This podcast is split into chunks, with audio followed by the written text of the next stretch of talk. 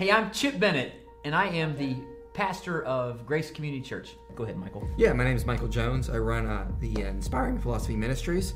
We have a YouTube channel where we build animated, graphic, documentary style videos uh, defending the Christian faith from all sorts of different areas. So we have a documentary series on the Exodus, defending uh, Genesis. We go through Genesis 1 to 11. We have a series on the resurrection, New Testament reliability, arguments for God's existence, and then we do small TikTok style videos as well on TikTok. That's great.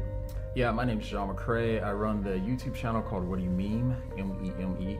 Um, and in that, I, I basically just do a lot of talking about culture, what's going on in culture, and then I try to tie that in with the gospel message or show how Christianity can make sense of things that are going on in your personal life and in the world. So. Yeah, so I'm Braxton Hunter. I'm the president of Trinity College of the Bible and Theological Seminary, but I run Trinity Radio on YouTube. And uh, there at youtube.com slash Braxton Hunter, you'll find apologetic, every imaginable apologetic issue. But primarily, what we try to do is uh, react to internet atheism. Um, Find videos where people have um, explained why they're not a Christian anymore or whatever, and then react to those, respond, so that when people go out there, they can see both sides of this on YouTube. Um, first question that came in What are the advantages and disadvantages of liturgical and non liturgical services?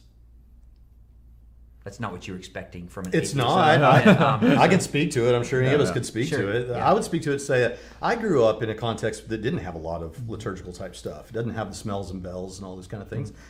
And the reason given was that um, that well, we want to take that money and put it towards missions and going overseas and all that sort of stuff. And uh, but I have to say that when I've been in liturgical services, that, that there is something from the argument from beauty about it. Like you see this beautiful work of hmm. human creation and art, and it echoes the, the the image of God in man that we have that creativity because we are made by a creator. And when I've been there, and as a thoughtful Christian who's looking at this, thinking, how how should this affect me? How would I get you know what does this say about who God is? Is it necessary? Is it can we still have it? You know, I've found some value in those kind of churches that that I don't really have in my non-liturgical type church. Would it be fair to say that I don't think any of us would say that there's only one way that you have to do church? You know, I think God can be found in many different environments, but I don't know that there's necessarily an advantage. I think it's more of a I think it's more of how you reach people. Some people are reached more in, in certain ways or not. Um, I don't know that there's any advantage of doing a contemporary service to a liturgical service. Do you, I mean, what do you think? Is that I, th- I think there's different types of services or different types of people, and what's going to work for one group, it's not going to work for another group. Uh, there, I think the reason is God can work in multiple ways is He knows that some people really need the liturgical services, and sometimes churches uh, can work and function fine without them and reach a lot of people that way. Don't you, don't you find though that typically if you're on one side or the other, you think your side's the right side Yeah, yeah, and the yeah. other side? When I think what we need to do is to maybe have a little bit more common ground and realize that it's okay to have a little bit different. So I think that would that would answer that question. Hopefully that answers the question that you were looking for. Um, here's one: Can one share the gospel without using the law? I, I'm assuming the law they mean the Torah or because that's. That they, they, I don't know exactly what they mean, but I'm guessing that's what they mean. Um, can you share the gospel without using the law? Michael, what do you think? Well, I, I think you absolutely can because, the, as J- Paul says in Romans, if you confess with your mouth that Jesus is Lord and believe in your heart, you, you will be saved. That in itself is the gospel message without having to go into the history of the law and how it relates to Jesus, how Christ fulfilled the law, how he is the perfect high priest now that has uh, taken up that on his shoulders for us. So I think you can, but I think if you're going to go deeper into Christianity, you need to start studying more about the implications of the law, especially in relation to the new covenant, why it's important. So it's like you don't need to share the gospel. You don't need to use the law to share the gospel. But when you start going deeper, you're going to have to go into things like that. They're important. Okay. Yeah, I would say um, you can. I, I- I think about like how Paul did in Romans, like one, one and two, basically. Like you have different um, positions that people are in, and then whatever they kind of consider to be their kind of standard of the moral law for them or whatever, you can actually show them according to those standards you don't meet it. You know what I mean? So for the for the people who held to the Old Testament laws, you say, okay, you you've broken the these Old Testament rules. People who's like, okay, well, um, don't lie, don't cheat or something. You know what I mean? You can still use those to show them why that they don't meet those standards, and because we can't live up to even our own standards, we need the gospel. We need the sacrifice of Christ to cover our sins. But I do, um, I want to be clear on this when we're talking about the law.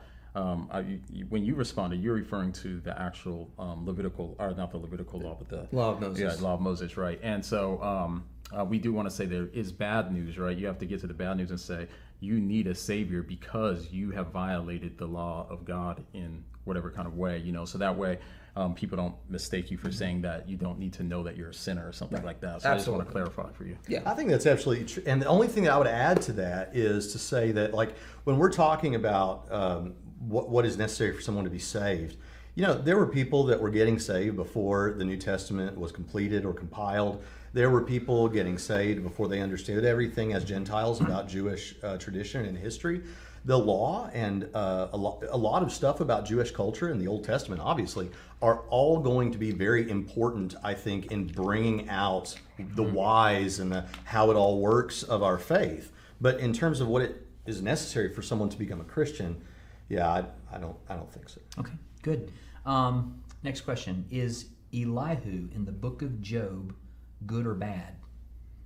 Well, I think one of the points of the book of the Jo- uh, book of Job is that they're all bad in some way. They're all getting something wrong. Only God is the hero of the book of Job. So, in some way, you know, Elihu, just like the friends of Job, they're getting stuff wrong, and we need to keep that in mind. That they're not supposed to be looked at as role models. The only one we're supposed to look to as the good guy in Job is God. That's a good answer.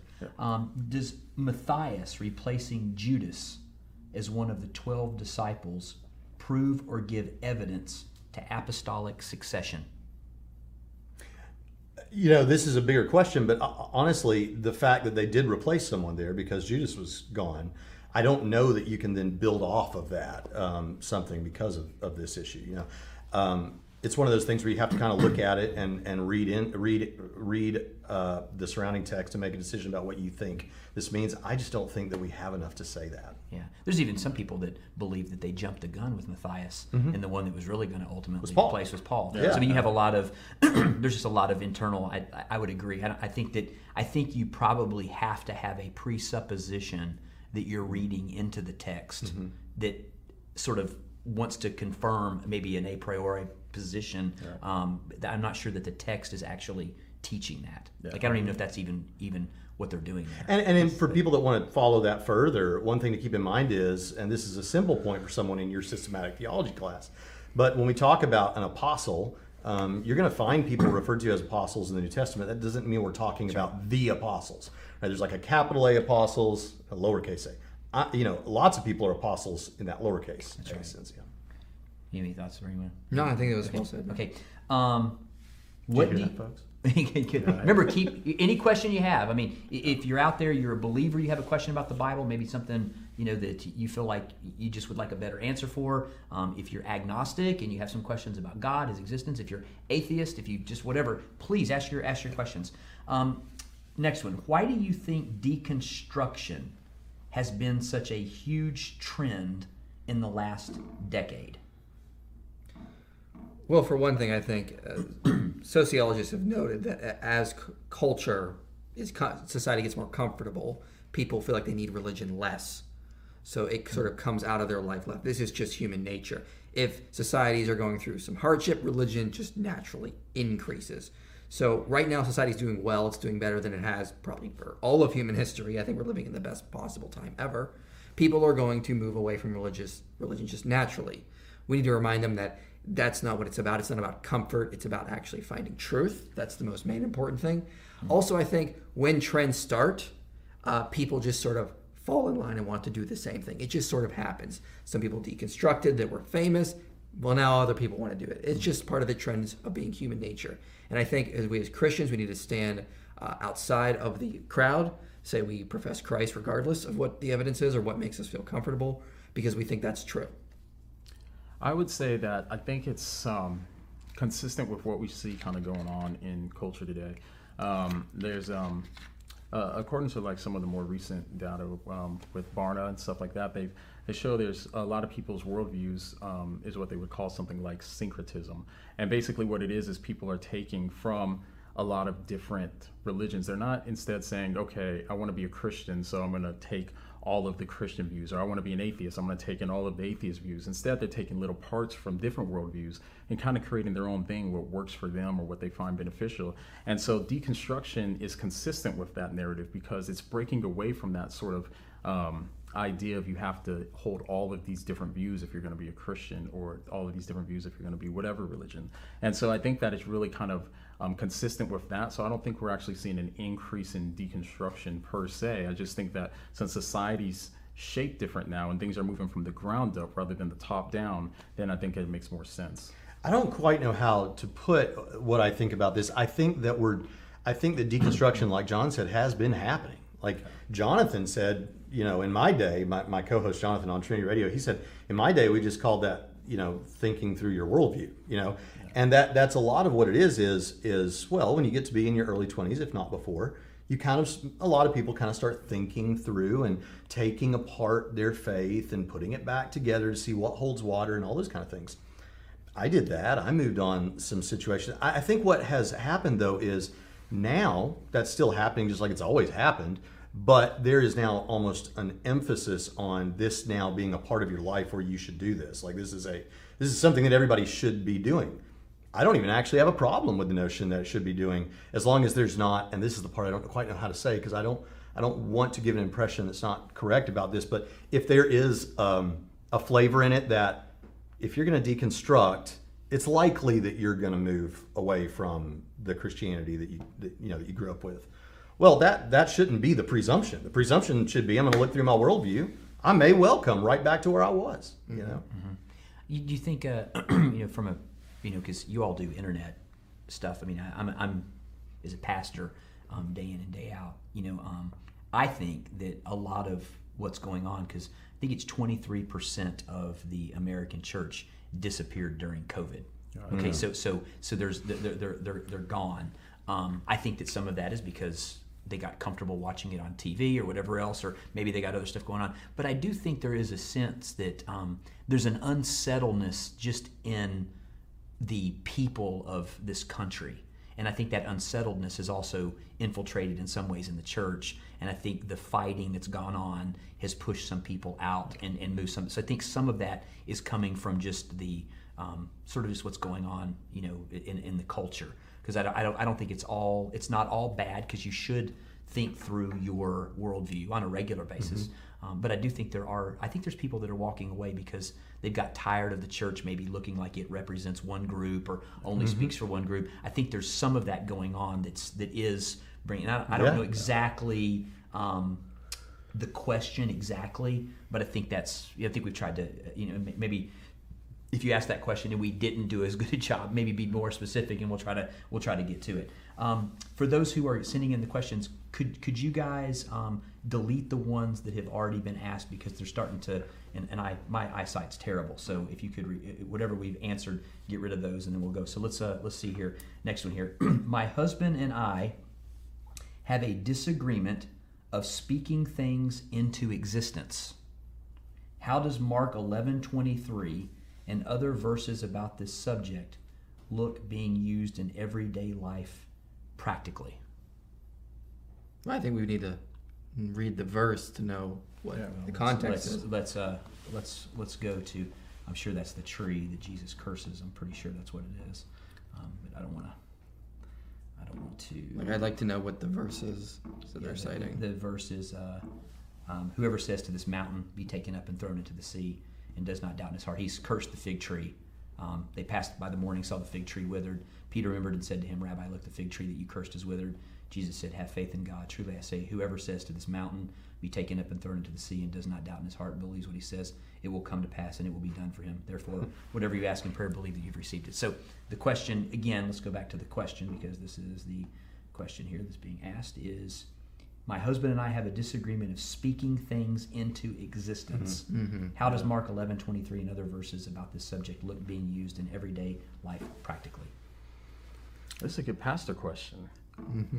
Do you get I mean, this question? Have you ever got this question in church or no?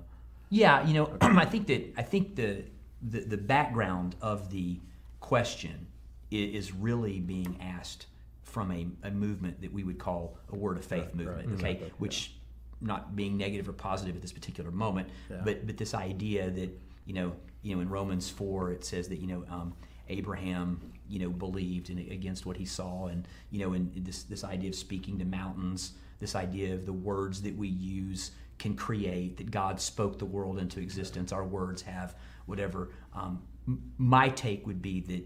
I- I don't think that Mark 11 is dealing with that particular Yeah. subject. I, I think that I think that's reading into a uh, you you have an already sort of assumed theological belief that, that that we create certain things with our mouth, which you know we do. We can speak death and life into things. There is a sense in which we do that. Um, the, the the context though would be he's cursing a fig tree. And then he's saying about this mountain, like what's going on in the passage, I think is is not sort of the let me speak something into existence and God will do you know uh, what, what I what I want him to do. But uh, I, yeah. Go ahead. you know, I mean, I, I- I would say in the in in the context, sometimes they would say things that would be exaggerated for emphasis. So I think it's in Luke, but they they talk about bringing bring me the head of John the Baptist, and I will give you half of my kingdom.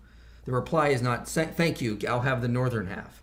This is exaggerated language. Same, same within the book of Daniel. I'll make you the third greatest person in all the kingdom. It's exaggerated language. They're going to reward them greatly. Jesus used it as well. You know, if you have faith, you're going to be able to do great things. Is basically what it's getting at. But it also comes with the uh, the implications that if you're following God, you're going to ask for the right things. You're not going to be able to claim whatever you want. I want a car or my own private plane. You're going to claim pious things, things that are going to honor the kingdom, because you're already following after God. So your your um, your will and your desires are going to be shifted towards the desires of God, not towards your own personal pleasures. Chip, I have a pastor friend named Charlie Wilson, and he, he he used to pastor First Baptist Sunnyvale in uh, Sunnyvale, Texas. Great guy, built a great church for the Lord. And he said when he first got saved, when he first became a Christian, he heard that that verse. Hey, I can I can say to this mountain, be cast in the sea. So he's like, I'm going to do it. First thing in the morning while everybody's asleep, I'm going to get up. I'm going to do it. It's going to be awesome. So he gets up. He goes in there. Little guy kneels down. He looks out the window. He sees this mountain. And he says, he's praying, Lord, please let that mountain be moved. Now, the verse says, say it, tell it to move. But in any case, he's praying, let it be moved. And it never happens. And so he's like, well, I guess Christianity's not true. And he told his dad about this, and his dad said, son, there's people live on that mountain. you know, so this kind of hits at what Michael was saying. I was thinking this is when we're talking about prayer, and this would have to be the same in a situation like this there are all kinds of things. It's common for us to hear from skeptics online. Well, look, the Bible says that God will just give you anything you ask. You know, well, it says whatever you ask in His name and according to His will. And so there's all these caveats about prayer in the Bible. And to ask something, as you know, this is kind of in your vein of study. When, you're asking in someone's name, you're invoking the authority of your uh, uh, of of yeah your benefactor. So so. Um, so it, it, should be the case that the kind of demonstration that would be on that scale would be at a time when I'm doing what God wants and asking for to happen what He wants to happen. And there, yeah, some amazing things can happen. Mm-hmm. I, I would I would just say contextually, and I think this is what's important, and it would be my take, is that Jesus has come upon a fig tree, and the fig tree has leaves. And traditionally, when the fig tree has leaves, it has fruit. Well, this one doesn't. So, in other words, it's somewhat of a deception. Okay? I think what he's saying is, is the mountain is the mountain that the temple is on. And what he's saying is, is that the temple is a deception. In other words, there's a lot of religious things going on, but it's not. And I think what he's trying to get them to understand is, is that he's going to be doing something different hmm. than what is going on in the Judaic system of of uh, the religion of his day. That his his work is going to supersede all of that. And I think he's trying to get them to understand that prayer is not so much about a result, which is the way we're reading it. But prayer is about bringing to bear God's kingdom. Mm. And he's saying when you're praying and you're and you're you're saying against these things that are not, it's almost like the Second Corinthians 10, where we're pulling down arguments and strongholds, that, that it's the same type of language. And I think they would have understood it differently. Really think what we're doing is we're taking a modern view of somebody who's been on TV that says, what you say God does, and we're going, okay, now we're mining passages of scripture that say, speak to this mountain. Mm-hmm. I'm not even sure that the context or the what's going on in this passage has anything to do. Now, the, the, the lady says they're they're having a disagreement of speaking things into existence.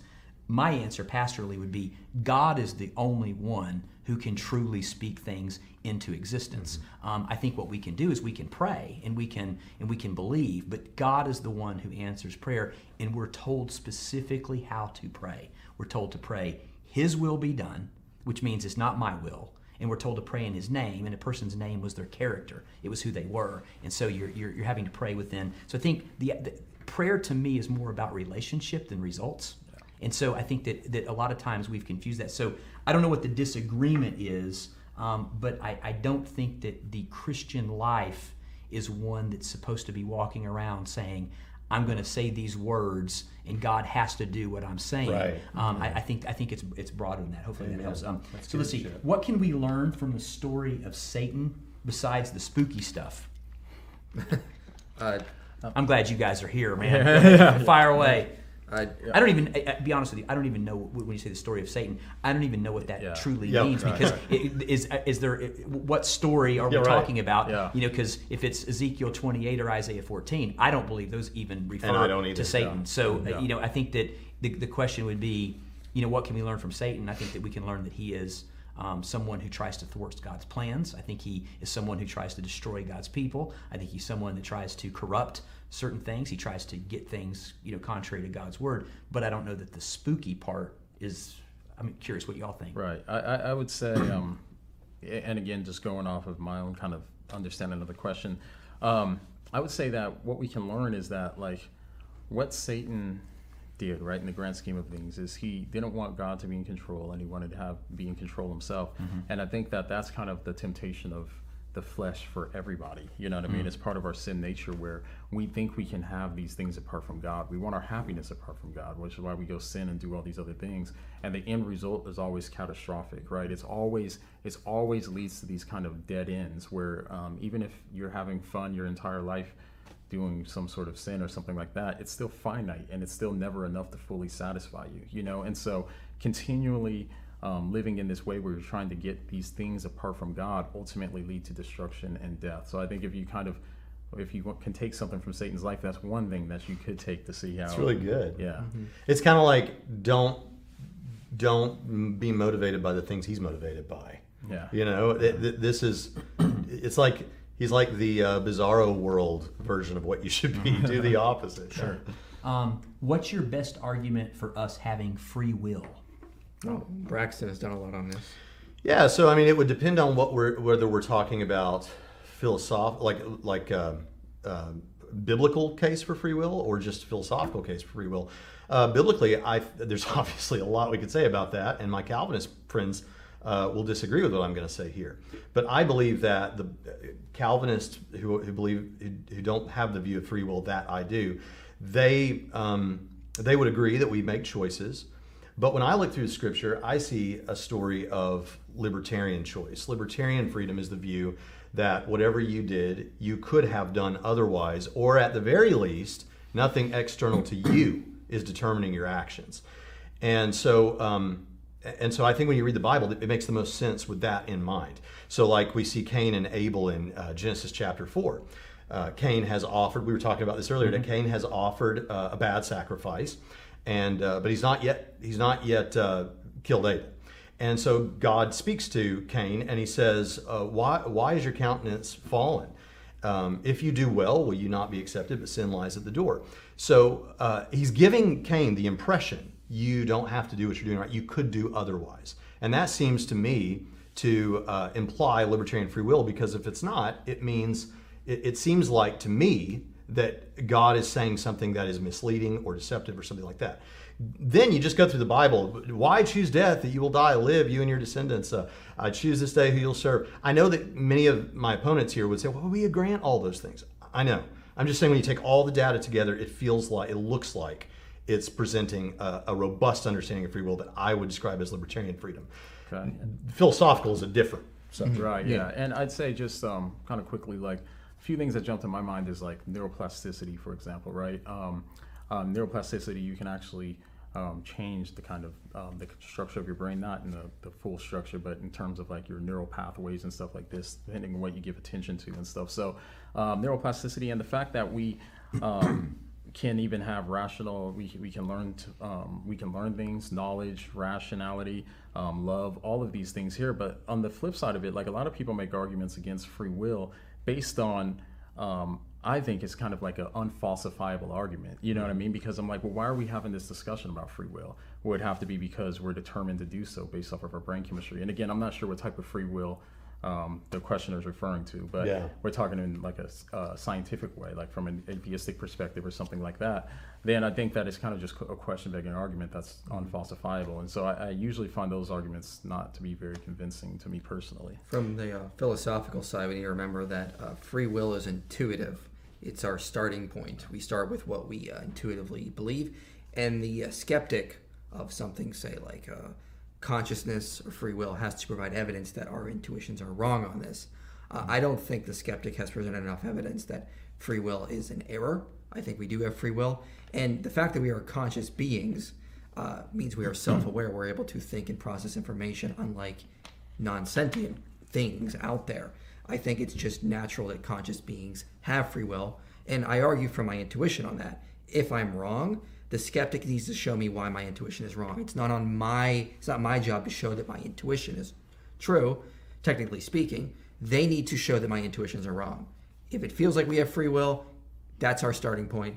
They then need to mount a good argument that we do not actually have free will, our intuitions are wrong. And to this day, I do not think the skeptic has done that. Can, and I want to I want to speak Well, to that. can I, can- I probably have been more in the reformed circles Yeah, yeah. than you guys. Okay, um, uh, I, think that a, a, lot of the reformed side would say that you you do have some freedom of mm-hmm. choice, mm-hmm. but but there is a limited amount of mm-hmm. freedom that you have. Like before you became a Christian, your tendency was going to be to sin. Okay, you didn't have just the ability to please God. So in a sense, you had a throttled free will. N- not that you didn't have decisions you could make, Right. but there was some limit to Yeah, that. sure. and, and, and so, is there any is there any viability to that argument? To Well, so all? what it sounds like you've got so from a reform perspective, there are there are Calvinists who do speak about it as though we're talking about libertarian freedom, um, like f- fully orbed free will, like that.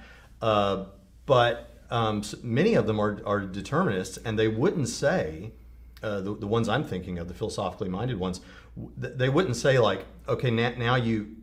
They would say your freedom is limited, right? But when we're talking about free will, we're not talking about, um, as you know, I'm free to move around this room or whatever, but I'm not free to, uh, you know, go outside or fly like a bird or something like that.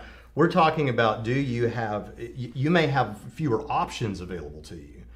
I have fewer options right now than I did when I was in Evansville in terms of getting around town, right? Yeah. Because my car's there. But uh, but yeah, so so I think when we're talking about uh, determinism, we need to make sure that we understand we're talking about the ability to have done other than whatever you ended up doing, or nothing exterior to you determining your actions. There is a sense in which uh, determinists and, and I both agree that they can have a free will on determinism.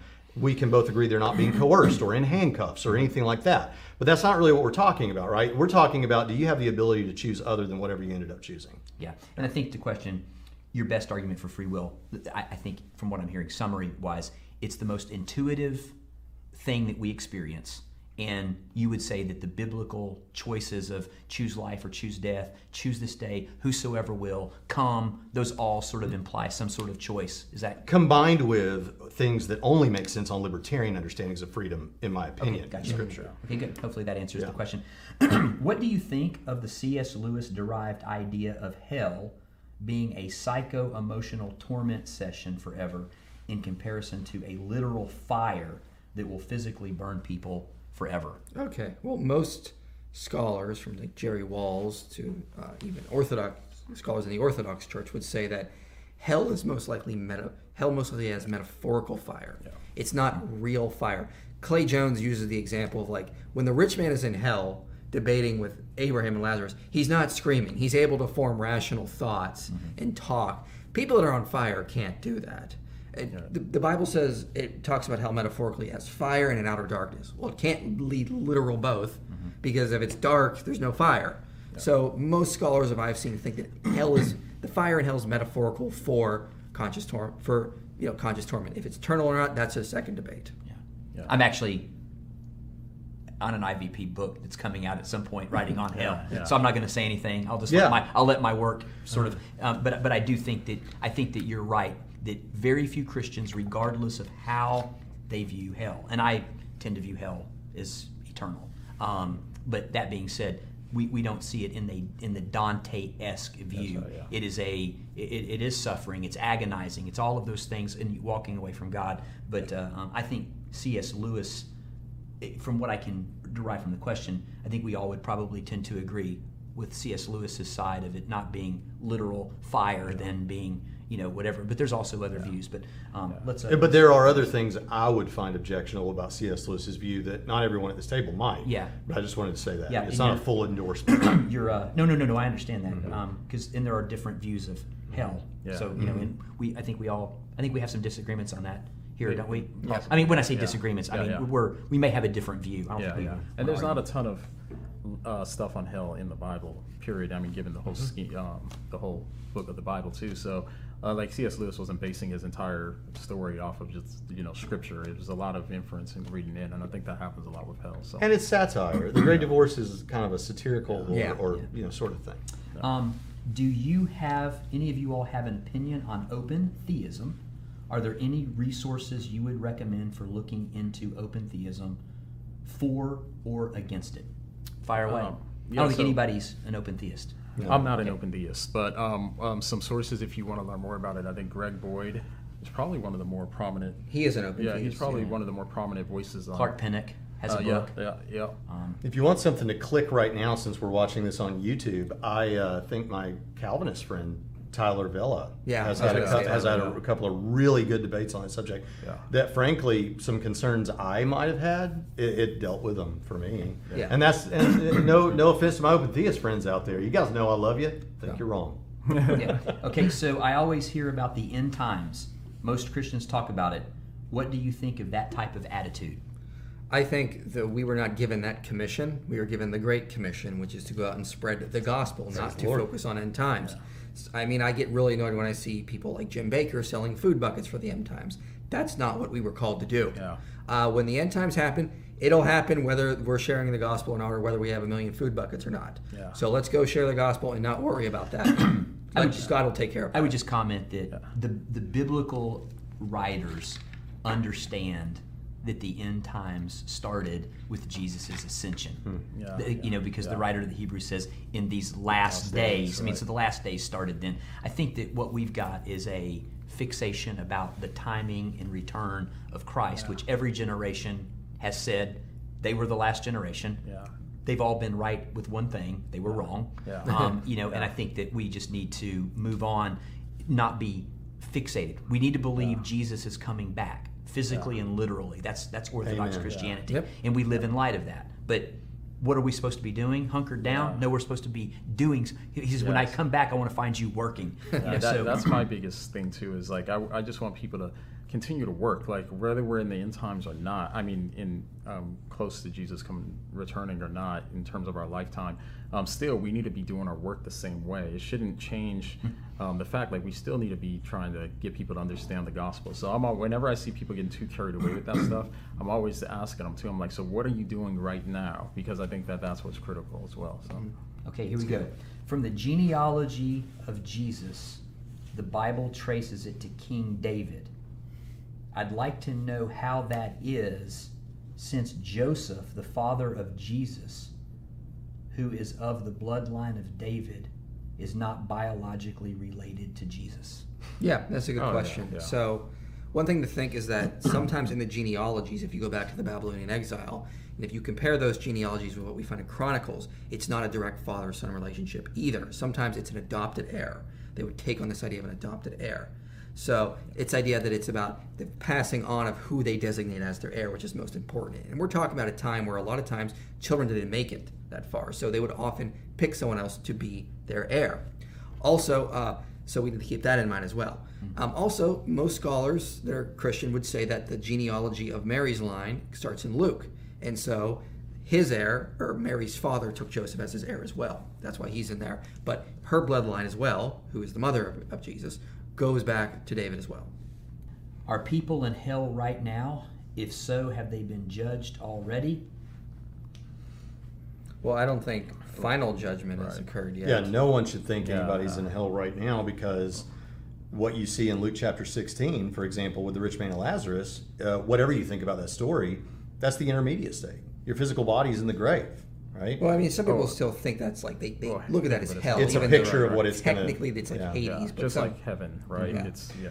But it is Like important to point out that when we talk about hell, what most people are thinking of, right, is Gehenna hell after the judgment hell, final your final si- situation. And the and, and there are four different words that we translate that have been translated hell, which I think is frankly problematic given that the New Testament authors use different words for a reason. Um, and so I think that that's something that should be kept in mind. But so I guess if that's if that's the view, then yeah, uh, there are people in hell a word Hades that is translated hell. But in terms of ultimate after the judgment hell, where your body and soul, uh, I, I don't think. Okay. I mean, I think there are still souls that are separated from God right now in a place Yes. we could call hell. Yes, hell as separation from God. Yes. Yeah. Um, if souls merge with sex, I presume so with rape. In the Old Testament, they would kill the rapist. But now that we're supposed to be merciful, how would you separate a soul? Okay, I think what they're getting at is seems like to me, and I may be wrong, but I think they're thinking that the idea of like soul ties is something that's like biblical in, in the sense where it's like the Bible says if you sleep with somebody, then your soul is tied to them forever. I think that's what they're probably referring to behind it, and so. Um, and so given that then the question would be about if you're raped or is your soul tied to that person and therefore it's extra bad i guess right is that is that how you guys I- understand I- it I, I don't think that's biblical at all. I don't think yeah. souls tie Right. during sex. I think sex is reserved for marriage for special reasons. But I don't, and I, I think you can become very intimate with your spouse that where you feel like you're tied to them. But that doesn't just come from sex. Yeah. That comes from having a very intimate relationship that is different from every other type of relationship and involves sex. But sex itself is not what does this thing we feel that is tying. Uh, we need to make sure that we don't put women in this situation where you feel like their soul has been damaged by this because they were victims Yeah. and they can recover, especially in Christ. It's not the end of who they are. Their identity is not built to some purity they have. It's built in Christ. So let's not push this idea that uh, you know you need this sort of purity, and if you've ever been raped, that purity has been stained, and now your soul is tied to this rapist. That's just not biblical. Oh yeah, it's not. Okay. Is it wrong or sinful to ask God for a sign or for signs? They're probably assuming the scripture where jesus says only a wicked generation will ask for a sign but they only get the sign of jonah uh, i think that's probably what they're referring to I th- I don't think it's necessarily wicked. What do you say though? oh you disagree with jesus okay no Well, it depends on depends on where they're coming from. right, right, right. Um, that's a good question. I guess, it, and this is where it gets kind of pesky, but I'd want to know kind of what, how they would define these words or what they're kind of referring to or what's an example of it. And I think um, then it would help to kind of answer that question.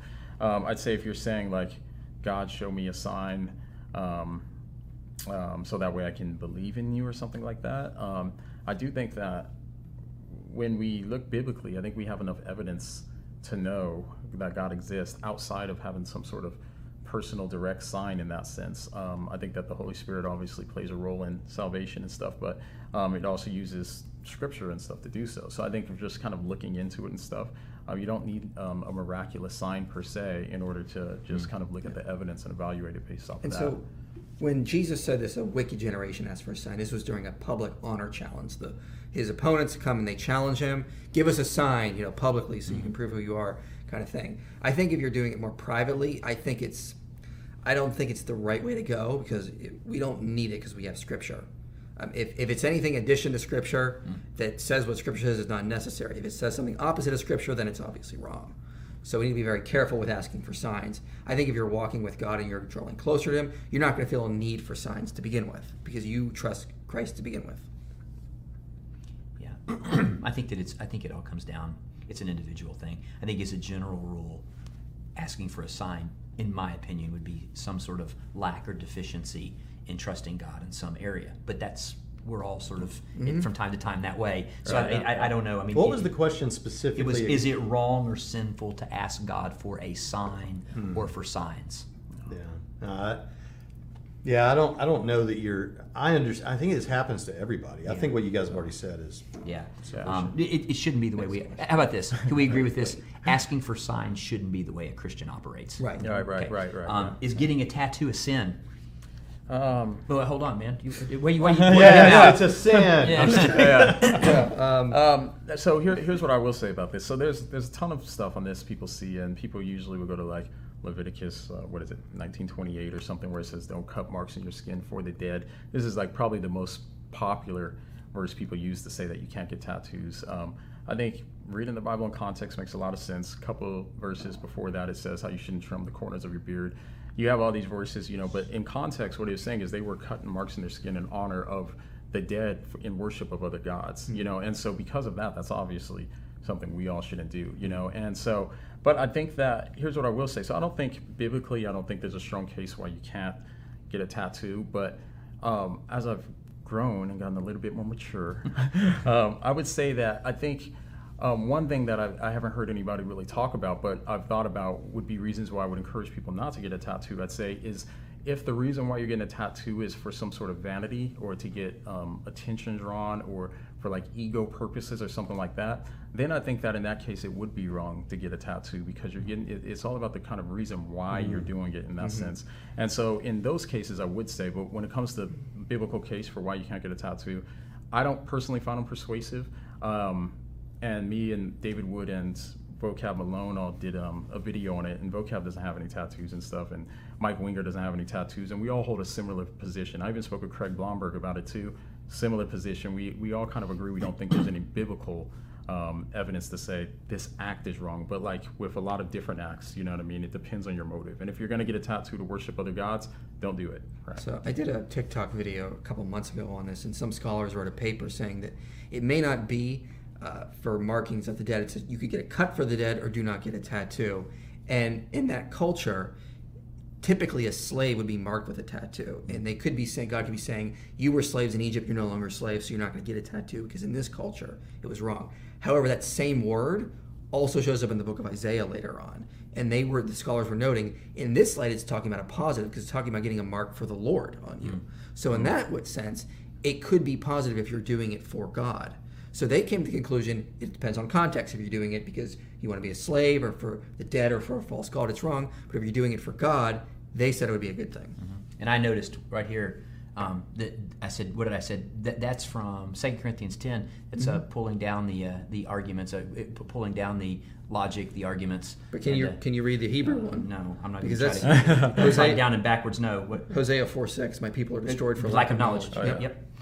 Okay, let's go. Let's continue on. In Islam, Virgin Mary had no husband. Joseph Carpenter, not in Quran. How's Mary a virgin in the Bible if she has a husband and begotten son with God? You know what begotten means. Okay. so in the Bible, it says she has not known a man. They she was betrothed to Joseph, but she did not sleep with him yet before she was pregnant. And Joseph was going to divorce her until an angel came and said, "No, this is something different. Keep with her." So read the Bible is what I would say because it, it clearly it defines and explains this. Yeah. Yeah. A Jewish betrothal is different than our marriage, and it, yeah. Um, okay, question about brain damage. Are brains the gateway for souls to experience physical reality in the same way a computer is the gateway for the human player to engage in a video game? Dude, that's got IP written all over it. Yeah, doesn't I, it? Were you I gonna like say this something? question. Yeah, no, I like this question. Do you? Yeah. IP thinks it's funny. Why is it so No, funny? I like the question too. no, Why are I, you laughing at all the questions I put? I just get excited. Uh, Yeah, yeah, no. Um, I, I, I would say this. I mean, I, I would somewhat agree with that question, and I, you can tell me if you disagree, given off, given your work. But I, I think that um, our, our souls do operate through the brain. So I, I'm a substance substance dualist, um, where I believe that. Um, um, we have there's the soul is a different substance than the body, the physical and non-physical. Um, IP is an idealist, so he believes everything's one substance. But I would say like um, I would uh, I would think that that would be the case. Like, so if you have brain damage, it's it's the same thing. You're operating through this physical world with your soul, and if there's brain damage, then there will be an issue um, because you need that in order to kind of work through it. You know what I mean to properly function. Um, but I think that there's a lot of research and stuff that um, even I think I've seen in some of your videos too, where um, people can have a lot of brain damage and where they're technically not supposed to kind of be thinking, they can still think and there's something still there. Um, I remember a study you referenced with um, a kid that was born without a brain or, or Yeah, with the- limited. But yeah, so anyways, I, I do think of it that way. I think that um, once we no longer are in this physical reality in this form, um, I think that we no longer um, will function through those, but we still function. So I agree. My, my view on this is to, is uh, the analogy I would put with what you just said is something like our brain is like the hardware of let's say an FM radio, and if a song is coming through that radio and everything's right, everything's fine. But if it gets damaged, if the apparatus gets damaged, you didn't damage the signal coming in, No. but you did damage the apparatus it, it, it uses or that it comes through. Yeah. And I think there's something to that. Um, No. But uh, but I'm also a substance dualist. So IP. Yeah, so I'm an idealist. I think all is mind. Uh, and if you want more, you can see my channel and how I explain that. I have a, a series called Irreducible Mind, and I go into a lot more detail on that. I say that the brain, the body itself, is the uh, it's a third person of experience of what a first person conscious experience looks like. So if you enter into physical reality, you as a conscious agent have to look like something to interact with that, and that would be your brain. That's what consciousness would manifest as in reality. So when it comes to things like brain damage, uh, you're affecting how consciousness is acting in reality. So it's along the same lines as you would say. And I say there's not a lot of difference between idealists and substance dualists. You just guys haven't figured out the next step yet uh, to get to the truth. So that's the important thing there. But it's along the same lines. It's just you sort of damage the way that the conscious agent is able to interact within reality. I mean, you can, you know, take out my eyes and blind me. I'm still a conscious agent. I just lost a certain feature that I could have used in physical reality to um, interact in there. Um, question here is, what is a verse that gives you comfort in hard times? I'll go first. Okay. Um, mine is Romans eight eighteen. Paul says that the sufferings of this present time are not worthy to be compared with the glory that's going to be revealed in us. And to me, whenever I'm going through a difficult time, I remind myself that this is a very, very small part of eternity, and that as a believer and as a child of God, that the sufferings that are part of this world um, will one day give way to glory, and that gives me hope that, that no matter what I'm experiencing right now, I know what the end game is, and uh, that, that usually gets my head in the right spot. Yeah, I might. I'll throw out an unconventional one, Jeremiah seventeen nine. For the heart is wicked and deceitful, who can understand it? It reminds me that you know, uh, it gives me comfort to remind me that um, I don't have to have all the answers. I don't have to be perfect. That God understands that my own desires are can corrupt and uh, you know lead me down the wrong path, and I need to keep that in mind. But just knowing that reminds me that um, I don't have to be perfect because He is perfect. Yeah. Um, honestly, like I have a, a lot of different verses for whatever I'm going on in, in, in my life. You know what I mean? So, um, not really one that I'd say. Like it depends on what I'm going on. Like if if it's like anxiety, you know, you can cast your burdens on Him, and um, you know, so there's a whole bunch of different ones. But I don't have one specific one that I go to for everything. To be honest with you. Yeah. Two. Two. One is John 14, 3. I'll go and prepare a place for you, and if I go and prepare a place for you, I'll come again and receive you unto myself, that where I am, there you may be also. That's just such a great promise that it's not over. Yeah. And then, of course, I'll never leave you nor forsake you. Uh, but but those two, I love those two. Yep. Um, so let's see here. How boldly should one go if casually evangelizing to my personal training clients when topics of abortion, trans kids' rights seem to come up? Should I be gentle but firm? Should I avoid? Fire away. It depends on the person. Remember that when Jesus came after Lazarus died, Martha got a sermon, Mary got tears. Jesus knew how to respond to each person. Yeah. I, I, I mean, yeah. Obviously, that's that's where I kind of go to is the per- people. But I think he said for a class, right? Yeah, this is a um, personal Yeah. training clients. so- Okay, a training class. So, um, here, here's my thinking: is um, I think what we need to keep first things first, right? So first things first is going to be the gospel message, right? Uh, when it comes to all this stuff, if it's on the way to be a roadblock towards the gospel, then I think it needs to be addressed, you know. Um, and I think we we all want to be um, we want to be bold, but not like abrasive, right? you know what I mean, or something. It's like we, we don't want to be cowardly um, or or too um, or obnoxious. You know what I mean? We, we really want to kind of push away, I think, from our natural temperaments a little bit in answering these questions. Um, but I think you you should be as as bold as needed in order to communicate the message to the people that you're talking to. But I think first think about what is your goal here and is addressing it is it on the way to that goal or is it could it be a roadblock to that goal Mm-hmm. and i think that's the first question. Reaching people with Jesus uh, for Jesus is not necessarily getting everyone to accept all all the things that go along in your personal opinions or worldview or whatever. It's getting them to accept the truth about the one true God That's right. and that He raised Jesus from the dead. So um, I've had on occasion evangelizing had someone say, "Well, listen, if I become a Christian, what if X, Y, and Z?" And I'll say, "Well, listen, why don't you become a Christian? Then ask God about that. That's the more, most important thing." And so when it comes to these issues like abortion and other issues, which I obviously have very strong positions on, if the point is we're trying to reach them for Jesus, they need to become convinced that there's a God and God raised Jesus from the dead, and that if they'll repent and trust in Him, they'll be saved. Yeah. And so that doesn't involve me necessarily having to talk about abortion or anything else, even though I think that's a very important topic. Yeah. And, and I will say, just a quick note on that too, is that I think that that topic is more relevant today for younger um, people too. Um, a lot of people, like the older generations, tend to focus on like evolution and stuff like that.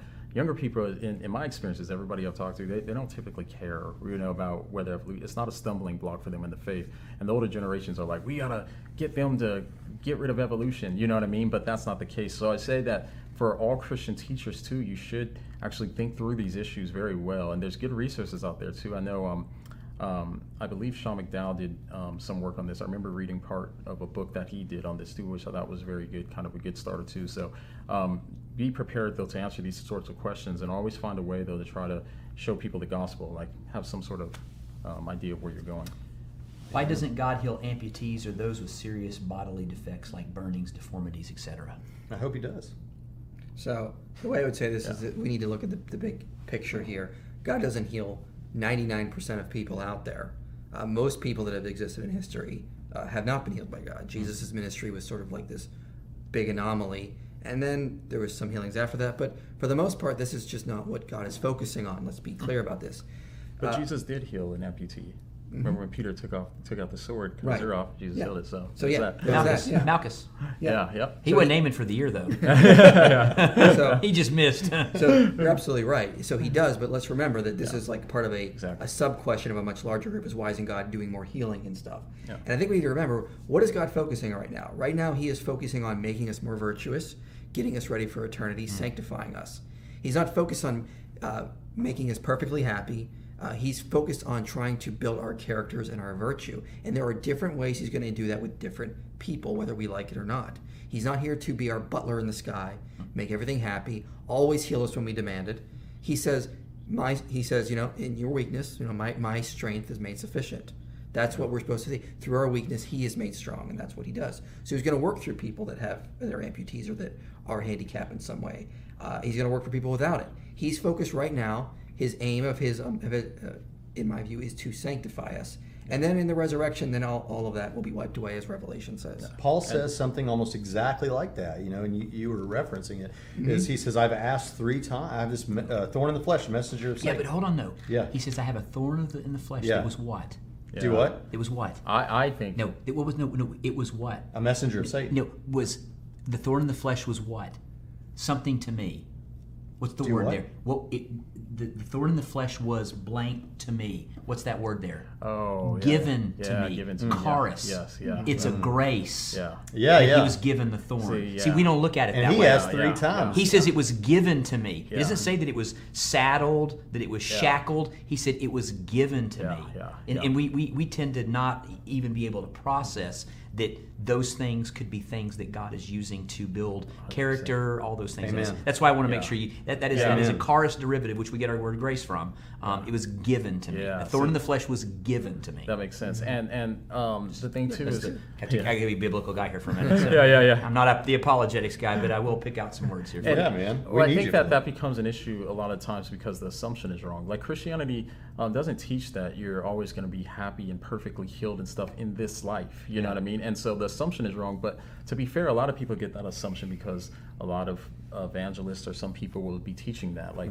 come to God and He'll do all these things for your life, you know. So Yeah.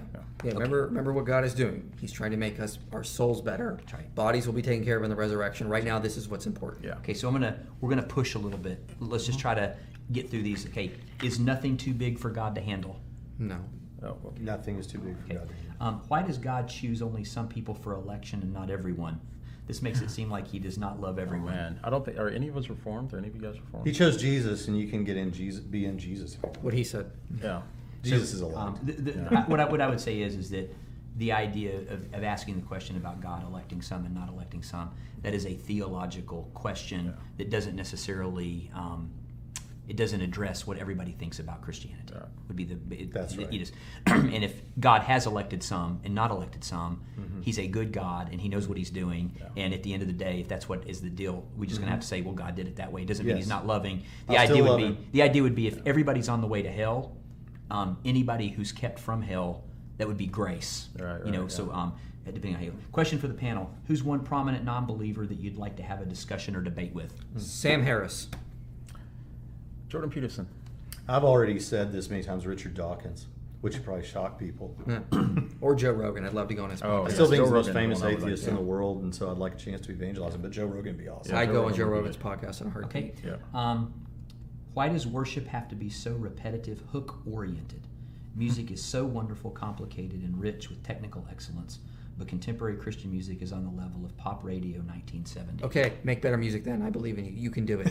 Yeah, yeah. I mean, yeah. if, if that's the way you feel, that's where your heart is at, do it. Uh, I would say it doesn't have to be. I mean, Yeah, but it- I think it's a false. I think it's a Yeah. false assumption because you Some you, of that you, stuff you, is you, fire, man, sing like- you sing a lot of that Amazing Grace over again. Yes, There's a lot of repetition. It's just the bottom line is Yeah. people just don't like certain forms of music, exactly, and, yeah. and they find criticisms in it. Yeah, you know, yeah. um, the bottom line is is music is used to get us to touch and, and, and, and move us into the idea of God. I think the better question would be is is music today theologically sound? Exactly, That, that, yeah, that would yeah. be the bigger question. Yeah. But um, I and mean, different cultures have different types yeah, but the bottom line is, so, is everybody's enculturated. If you're, you're singing the songs that are like what you're, it, I guarantee you the songs that people grew up on that were written a long time ago were very much like the songs that were being written that were not. Christian. Just, I just think we just really don't Yeah. m- understand the music thing very well. Um, I, I saw somebody yeah. posted something today that. Uh, um, you know, contemporary Christian music is like a rock concert, and you're drinking the cup of devils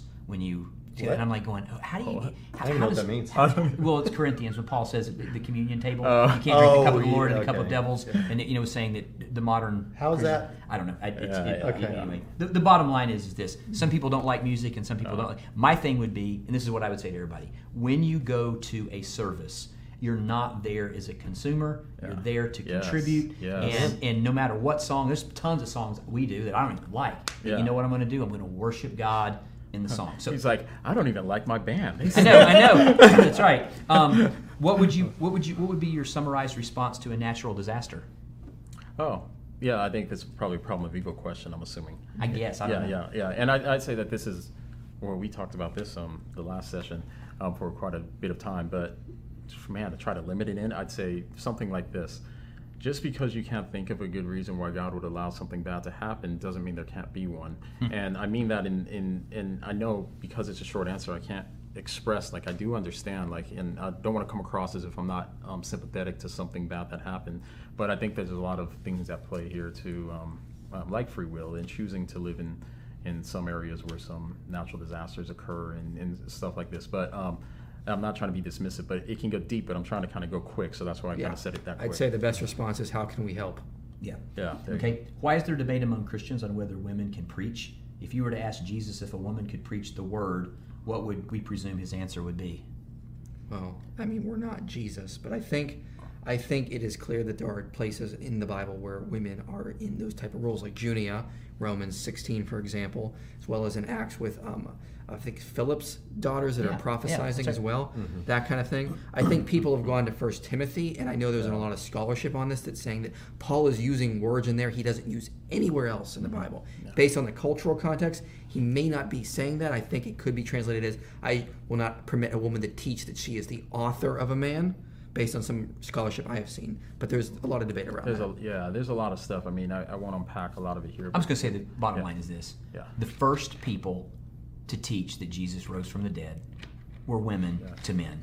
First evangelist. Yes, the first evangelist. I mean, I don't know how you get it around if your sons and daughters can prophesy. Right, yeah. Um, I, I- But I if think anybody cares, I'm a soft complementarian. Yeah. you're soft complementarian. What are you? Yeah, I, I, I mean, I think that there was probably something going on there too. I mean, there's some commentaries that say like, um, oh, a lot of times the women were staying home and they were easily to be deceived by these false prophets and stuff like that. So there was something specific going on, I think, in that time because it doesn't seem consistent with the rest of the stuff we see in Scripture. That's my view, but yeah. Okay.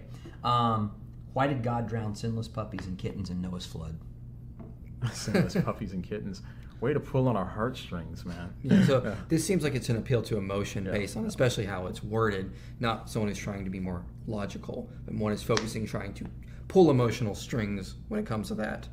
Uh, so for one thing, uh, let the, the clear and brute answer is that God has control over creation. He's the one who made it. He can do whatever he wants with it. Uh, so let's be clear about that. Uh, if he feels that he needs to be destroyed to uh, possibly prevent worse disasters from possibly happening, uh, you know, possible ability before the flood of animals being tortured or humans utterly destroying everything, and he needed to wipe out that generation to start anew because of all the problems. He has a right to do that. He's omniscient. He can see what are the best options to take because he's able to look far further into the future than we ever could. So, All right, I'm gonna go, we're gonna go quicker here, and um, just I'm gonna I'm gonna have to pick and choose some stuff here because of time. Um, Lucifer in Isaiah 14. Is it Satan or not Satan? I, I follow Heiser on this, and I say it's not Satan, but it's using imagery of Satan from the past that the author of Isaiah knows about to sort of paint that current prince or king. I haven't looked into a lot of depth on it, but I, I lean towards that it is Satan. But um, Okay. yeah, discussion to be had. Uh, I say it's not Satan, and I recommend Clinton Arnold's great work, uh, Powers of Darkness, as well as It's good book. yeah, Angels and Demons. Sense and Nonsense about Angels and Demons by Rob Bowman. Okay, for IP, which is Me. That's IP. yeah, and that's uh, um, what is it? Philosophy. Inspiring, inspiring philosophy. Okay, um, it I would let be him- Michael to me because I'm, I'm just old school. But IP. Um, is there any update on you discussing the logic of the resurrection with the apostate prophet? It was briefly mentioned a few months ago with David Wood. I do not recall that. Sorry, I probably forgot, uh, but I'd be happy to have it. I just we I get I get busy. I'm planning out debates and discussions for like late fall at this point. How old's so the Earth? I would say 4.6 billion years old. Older than 6,000 years. Yeah, I go with whatever science says about this because I don't see it in conflict with Scripture. Right. Okay. Um, um, how do you square the various parts of the Bible that show various views of women leadership in the church? I think we sort of Yeah, yeah, we talked talked. about that. So, um, uh, thoughts on comparisons between Jesus, Jesus, Plotinus, and Apollonius biographies. Uh, which which biographies? Thoughts Apollinarians. on the comparisons between. Oh, Oh, oh, yeah. yeah. A- A- Apollonius of Tyana is Yeah, one of yeah, the ones. yeah, so yeah, yeah. there was these. Uh, That's a bad one. so bad argument. the Apollo, Philostratus wrote a life of Apollonius in, I believe, the second or third century about a sage who lived in the first century, and most scholars think he's actually could very well be borrowing from the Gospels and the Book of Acts, taking Christian motifs.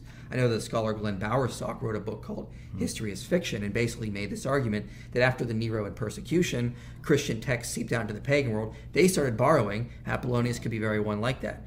The one thing also is that the, the biography of Apollonius uh, does, is not nearly as reliable as the Gospels are when you look about one thing, because it has them talking about like kings of Babylon that didn't exist at this time. And it's also, uh, Richard Burridge brings it up in his book, What Are the Gospels? and says some scholars don't even think this is a biography because it's just, it has all this extra stuff about geography that wouldn't be in a typical biography. So there's a lot of debate about th- those works. What's the best um, arguments you've heard for preterism, if any? I don't know any full preterists because preterism says that everything's done. Yeah. What I know is partial preterism. yeah, me too. Okay, and that's the the temple, the destruction of the temple in 70 A.D. is more in line of what you know um, Luke 21, Mark 13, um, Matthew 24 are talking about. And and I would say that partial preterism is a very viable alternative to some of the other things. I know that there's a push among partial preterists to stop using the term partial preterists and say no, it's the full preterists that need to have the caveat. Yeah. We're just normal preterists. Yeah, exactly. That are not Okay. heretical or anything. Okay. So- Um, Uh, are, okay. are any are any of you all what would be labeled as a partial preterist? I, I would, and I would Okay. say a good argument is you compare Jesus's Olivet discourse to some of the um, uh, pronouncements of judgment in the Old Testament. Uh, it's Jewish apocalyptic language. It's like saying hell's going to freeze over when this event happens. I mean, you go back to Isaiah 19. Isaiah says Yahweh's going to come to the gods of Egypt and topple the statues. Okay, that didn't literally happen. I don't think Isaiah thought that was literally going to happen. He's using apocalyptic language. It's just saying God's going to bring judgment. Um, it says uh, Paul has been known to call out false preachers by name. Why do you think people are so afraid in this day and age to call out or steer clear of certain preachers who preach a false gospel? Uh, I don't think that that's true. I think a lot of people Yeah. call out people, Yeah, yeah, um, but I think that you just have to choose what your lane is on how you know. I mean, are you called to be the guy that calls out people, or are you not? I Mike think Winger calls out people all the time. Yeah. Yeah, And- but now, go ahead. You, I was thinking even like First John and stuff too. He's not um, calling people out by names there. I think there's a time and place for everything, and if the context demands it, you know. But I don't think that it's always necessary either. I mean, it, I think it's more helpful to teach people how to discern what's true and what's not true. Yeah, that's I- more helpful than That's what saying I was this say. As person a, is as, I wrong. was say as a pastor, Yeah. I would rather teach my people how to discern Exactly. between truth and evil, so they know, Yeah, exactly. rather than call somebody out, which maybe Yes. make them go seek out. There's just Yeah. you know. So um, uh, why does the church? What does the church need more of, and why? Cowbell, right? Um, how do we get more of what's needed? We need more intellectual uh, arguments, more intellectual teachings, more schools, training people up to know what Christianity is, why they believe it, how to defend it. Yeah, I think making Christianity, uh, at at least making the, the gospel clearer to people so that way they can articulate it and they can understand it and understand the practical implications for their lives and for other people's lives. So being able to articulate it and also just engage in Christianity intellectually as well. This is Yeah. great. This is a Chris Date question. He Chris, says, uh, what's up? suggested, how does the aspect of an eternal hell not contradict a benevolent God? Um, I think that's a false equivocation. You're, you're, you're assuming that a benevolent God Yeah. has a certain uh, view of, of whatever. I would say that the only view that really takes the holiness of God and the benevolence of God effectively is the idea of eternal separation from God. Well, I, can, I want to speak to this because I was actually at the Rethinking Hell conference Yeah. and argued with Chris a little bit about this. Really quickly, I don't know who came up with this. I think there's some merit in it.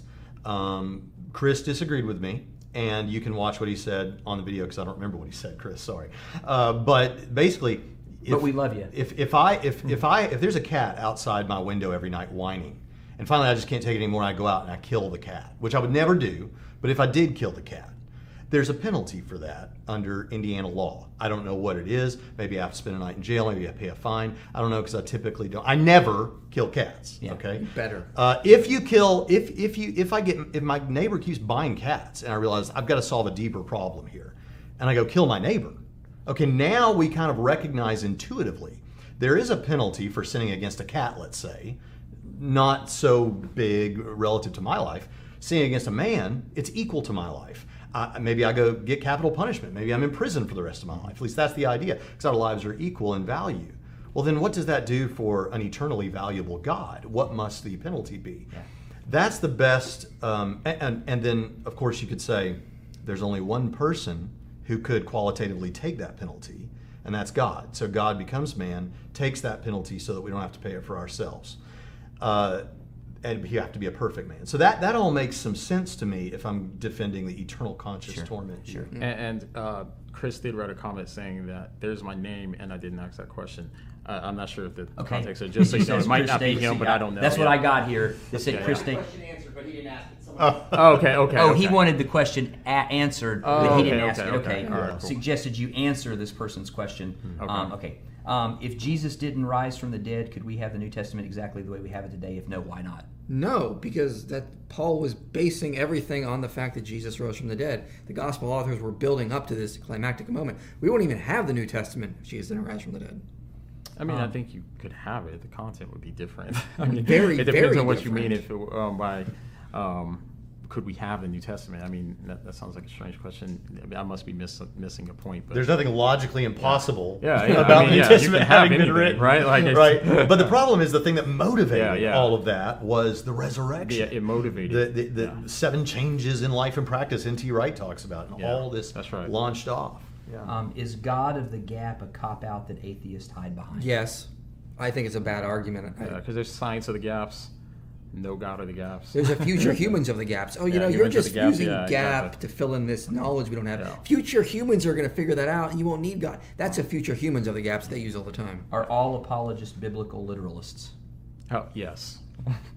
That's not literally true though. Okay. Um, what would you rather have, Scripture or Jesus actually coming to you in physical form right now? That one. Scripture. No, honestly, Scripture.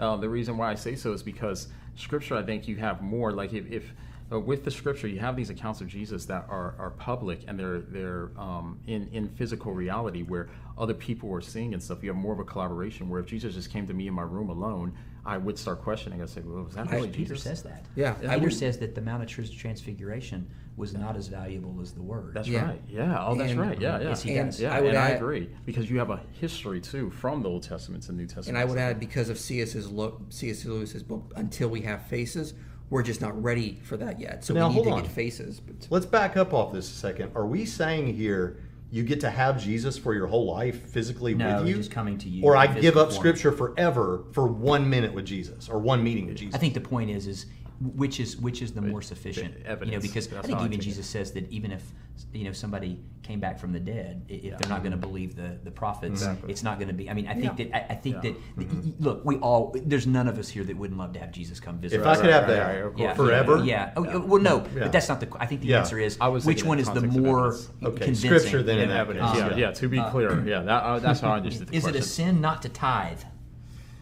Is it a No. sin not to tithe? I mean, the Bible never. Yeah. The Bible says, "Be a cheerful giver." It doesn't say you That's have right, to yeah. give. Mm-hmm. But you ought, but if you're a born again believer, it's strange that you wouldn't want to use your resources in some way to benefit the kingdom. So I mm-hmm. would expect to find you doing that. Yeah. I think that this is what I found as a pastor. Typically, people who do not want to tithe, which would be 10% of their income, usually don't give very much at all. People who do believe in tithing give 10% or more of their income in, in the church. And, and, I, and I can tell you that is just good evidence. People who usually don't believe. Um, in Matthew 23, Jesus talks about tithing and he says, In this you should have done. So he, he actually says tithing is part of a Christian's life. He says it. Um, in, Abra- in Hebrews, it talks about um, tithing in the in the womb. You know, I mean, there, there, there's there's New Testament references. What I would say is is that God is not looking for you to sit down and calculate every little thing and make it a law. But I do think that the Christian admonition, we shouldn't be looking for ten percent. I think we should be looking that He said, "I surrender all." Yeah. You know, and we should be willing to give whatever it is. But I do The think- breath in your lungs, Sure, the flesh on sure, your back. But I think can you that- I please give me the keys to your car? okay, right. Okay, yeah, okay, yeah, that's I'll right. take if you guys this, need you can have No. I'm just kidding. Okay, um, uh, what outside of the Bible leads you to think there is a benevolent God, heaven, and hell? Wait, say it again. What outside of the Bible uh-huh. leads you to think there is Okay. a benevolent God, heaven, Oh. and hell? The moral argument for God's existence. Yeah, I think I, I'd even say the ontological argument, and a lot of people don't think that's that con- convincing. But I think that it's actually kind of like the umbrella to which all the other arguments are grounded, and I think that really leads to inclu- including the moral argument to actually have the character. I think the moral argument also gets you a sense of justice, and I think if you believe in theism, if you believe there is a God, and and you recognize your what morality we have, you recognize the importance of justice, uh, then I think in, in such a case you would have to realize there are people that don't receive justice, the abused and the abuser in this life. So there must be a, another life where that justice is played out if there's a just God. If it is immoral to kill a fetus with no functioning brain because it is a human, why is it not immoral to kill a brain dead human with no functioning brain like a fetus? I don't think it is moral to kill a human. Yeah. I don't think it's moral to just. I don't. I don't understand the question. I don't. Yeah. I think there's just it, I, I think they're saying like if uh, you you have somebody you can pull the plug on somebody, Mhm. um, and then you you um, for someone that's brain dead, but you when, when they're saying somebody a baby without a brain or whatever, what's the difference? I think that that's yeah that's a complex issue, but I'd say that it doesn't that that's assuming that the brain is the um, is the, the only thing that kind of makes somebody Well, human. Yeah. Well, Hitchens, for example, who was pro-life, actually said there's a difference between because a, a fetus has a potential life ahead of them, yeah. perfectly healthy, good life. That's what makes murder wrong and all these other things too, Yeah. is if it kills the potential life. So that's another possibility. But it's popular right now to bring consciousness in as the thing when consciousness is possible in your brain or whatever. Maybe that's the point where now it's it's a person or whatever. And I think one of you, I don't remember which one said it, like why that's that seems intuitive. I get that seems intuitive, Yeah. but you don't know if that's the thing we should be paying attention to the most. Right. Right, right. You're guessing. Yeah. Right. You know. Um, what do you think about theistic macroevolution? I mean, I am a proud theistic evolutionist, so I fully accept it. Macroevolution? Macro So evolution. you think a fish can turn into a human? No, that's not what evolution says. I don't know. no, No, but macroevolution, you only really hear that term in creationist circles. The, Right. yeah, yeah, so, um, but yeah. Because you believe in theistic let me let me say I, I believe that there is one monotheistic Trinitarian God uh, who created uh, everything. He there was, I believe in a literal Adam and Eve, a literal Garden of Eden. There was a literal fall. Uh, I believe that Christ was born of a virgin, uh, died physically, rose physically, and is going to return one day. And the scriptures are inspired. I'm a theistic evolutionist, but I accept every core doctrine of Christianity. Theistic evolution and Christianity are not incompatible. I have several videos on my channel that show this. So I'm not a. How can I be a heretic if I'm accepting every core doctrine? I, I, I really don't know because I'm not a scientist. I have spent Yeah. my entire life studying theology and scripture. Yeah. I, I tend to think that there's a lot of weakness in the argument for evolution, but that doesn't necessarily mean that you're wrong. I just, I just, I genuinely Yeah. don't know, and I'm deficient. I will say that um, on on that, but I, I tend to probably not be an evolutionist. But that is not like a well studied thing, you know. So just in case somebody's out there, they can go, okay, at least chips the last remnant. of Christianity. But uh, um, uh, this is great. Where is Noah's magic zoo boat? Kentucky. Magic Z boat. Yeah, that was yeah, a it new is one. as a matter of fact. Kentucky. That's where the ark is. I think they're it? asking where eh, have they ever found the ark? Out, Yeah. uh, it- Yeah, it's in Kentucky. yeah. Okay. So Ken Ham built it. Okay. yeah, that's what I was going to say. Wait till he builds the Tower of Babel next. Um, Did they try to trick us up by saying Moses there? No, Noah's. Okay. magic. All right. Um, You gotta watch is- these people. Is it? I mean, we don't know. Yeah. yeah. I, I mean, I, I hold to a regional flood in that area that filled up the area. So it probably, when they landed somewhere, they probably used the wood for houses. I mean, that's what they're going to do. Okay. Um, any hope for people that commit suicide? I think so. Yes. Oh. Yes. Said I- any hope? Suicide sometimes is, is a is result of just brain chemistry going haywire. Uh, it's not necessarily someone actively doing this. Sometimes they're just the the brain chemistry overrides the conscious agent, and they just cannot deal with it anymore. Um, so I think there definitely is hope for them. I don't think it, nec- it necessarily means you are condemned. No. You know. Should women who have abortions be prosecuted as murderers? I do not think so. That's a great question.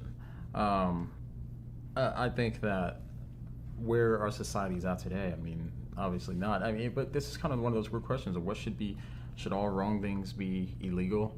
Um, that, that seems wrong, right? Not all wrong things are should be illegal. You know what I mean? Um, and then so it really kind of depends on what we decide to do with the law on that question too. Um, if they're asking if if we think that it's murder, uh, uh, yeah, I mean, if, if you believe that it's human life, then in some way it is taking an innocent human life with uh, has the potential to keep going. So I think that that is obviously problematic, but um, that's going to be in the hands of the justice system and what they We're vote. we're not political pundits. We're not legal experts. That's not our job. We are we are talking about ethics, Christianity, that thing. Yeah, I mean, Paul killed, probably killed Christians, Yeah. and I mean, he didn't immediately get struck dead and die. I mean, I think there's, you know, um, I, th- I think that I think there's two separate questions: is abortion murder, Right, and should exactly. people who commit abortion Be be, charged be with it, charged as murderers? Right. Um, You know, uh, um, th- but that's I, that's a great. Who are your favorite pastors? Tim Keller. This guy Oh. right here. No. Tim Keller, Chip Bennett. Oh, Yeah.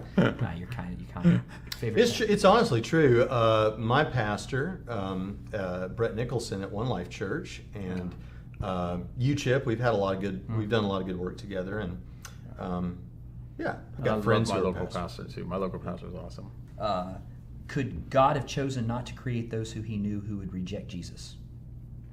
Oh, sure. Yeah. God I, don't, I see his Could God have that. chosen not to create those who he knew would reject Jesus? See, I, I don't take the Yeah, view well, that yeah, God is actually, yeah. directly creating them. Yeah. He created the universe, and in this universe, He allows for it to churn out souls. They have a choice to choose God or not. Yeah. Now, I think the question might be: Could he? Why didn't he just not create them if he or does- if he yeah, knew they were going to yeah, end up going to hell? yeah. And I think that's a question I thought of before I knew anything about apologetics or worldview or atheism or anything like that. That that's an interesting question. The problem is once you once you think like if you could be God for a second and you thought I'll remove all the people or I just won't create the people that I know are going to end up um, in hell. Well, you've just changed the set. Now that you've changed the set, there's now going to be new people. It's, it's like it, it, it, it- So the question is really, um, what does it look like?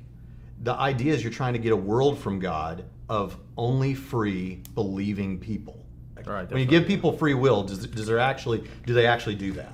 C- I Could, could so. we could we all agree that as much as the human mind wants everything logically answered in a way that makes sense to us, there are some things that we would ask as human beings about God and our relationship with Him that we might just not have all the answers for, and, and, and, and and that's okay. Yeah. it's okay. It doesn't it doesn't mean that we're believing crazy stuff. There's just some stuff that's be. I mean, I would think if there really is a God, that he, there should be a ton of mystery to him because if he really is God, then you know. Um, let's ask this question here. What do you think about skeptics saying that only seven out of the thirteen letters of Paul are authentic? So I, I answer this by saying you have to read some of these letters. The opening lines say Paul wrote these with other authors at times. Yeah. So sometimes the other authors are probably adding in their own flavor to them. And sometimes a scribe in the ancient world would add more than just dictation. Like Cicero's scribe did a lot more than just writing what he said. Mm-hmm. He added his own flavor to it. So that could very well be a, a lot of what's going on here. Paul could sometimes have just said, I need you to write a letter to Timothy. Here's what I need to say. Let me explain it to you for 30 minutes. You go and do it. And then he does. Yeah, I think the evidence needs to be positive evidence. Why not? Not just negative evidence. Not just say these things look different. What is the positive reasons to think this was not Paul? Almost almost all of those things can be answered with Yeah. the use of with the use of an amanuensis. Yeah, yeah, Yeah. exactly. almost all of them, Exactly. which is a scribe. Um, there's a question here about uh, the church. Um, does the fact that Jesus speaks of building the church when the disciples ask him about the future restoration of Israel in Acts 1 indicate that the church has replaced Israel? Are you talking about like replacement theology type That- situation? that's what I was wondering. I, Yeah. I, I can't for sure say Yeah. what they're. Um, I'll tell you this: if we can't, if we're not sure what to say about this, I have a debate on my channel between Chris Date and a guy named Steve Gregg, who's got a huge radio show out in California. Okay. And they talk about this very issue. okay. And I, encour- I think, and I encourage, I think that this was the topic, and I encourage people to check that out on our channel. Okay. Are you? Where would you all? Is the is the church Israel? Is the church in Israel distinct? I, I tend to say that the church has been grafted into Israel. Grafted in. Yeah, that, that's what. Yeah, exactly. Okay. That's what So so Israel today constitutes both Jews and I believe Gentiles. so. Yeah, Okay. that's my thought. Okay. Yeah. Okay. Um, I, I, yeah, from Romans. I- I um, that. well, it's 7:33. I think we've probably done. I do want to say this though to anybody who's listening, and I think you all would agree. Um, number one, we thank you for being here. Um, number two, we hope that we gave you something. Um, number three, I know some of you probably asked some questions and maybe we didn't answer them exactly the way you would have liked for us to. Apologize for that. Doing the best that we can with the limited amount of uh, information that we have. But all of us would tell you this: the reason that we do this and the reason that we do things like this is because we really believe that there was a man named Jesus who was God in the flesh, who came to this world and he died on a cross for our sins and rose again on the third day. And that, that message and understanding that message can truly change your life and not only change your life, but can settle uh, eternity for you. And I just would like to give you an opportunity to reflect upon that and to think about that because that is the question. When Jesus looked at Simon Peter, he didn't ask him anything other than, Who do you say that I am? And we just want to give you an opportunity to know that Jesus does love you. He came, died on the cross for your sins, and uh, you can have eternal life by believing in him. And uh, I think we would all, at the end of the day, that would be the hope that we would have for everybody, whether we answered Yes. the questions or not. We'd want you to know Jesus. So thanks so much for uh, tuning in. Hope this was valuable to you. Um, please, please, please uh, go look at all of the YouTube channels here um, and uh, um, subscribe. Tell your friends about it. Send them out to people, and we will do things like this again. Um, God bless everybody and have a wonderful evening.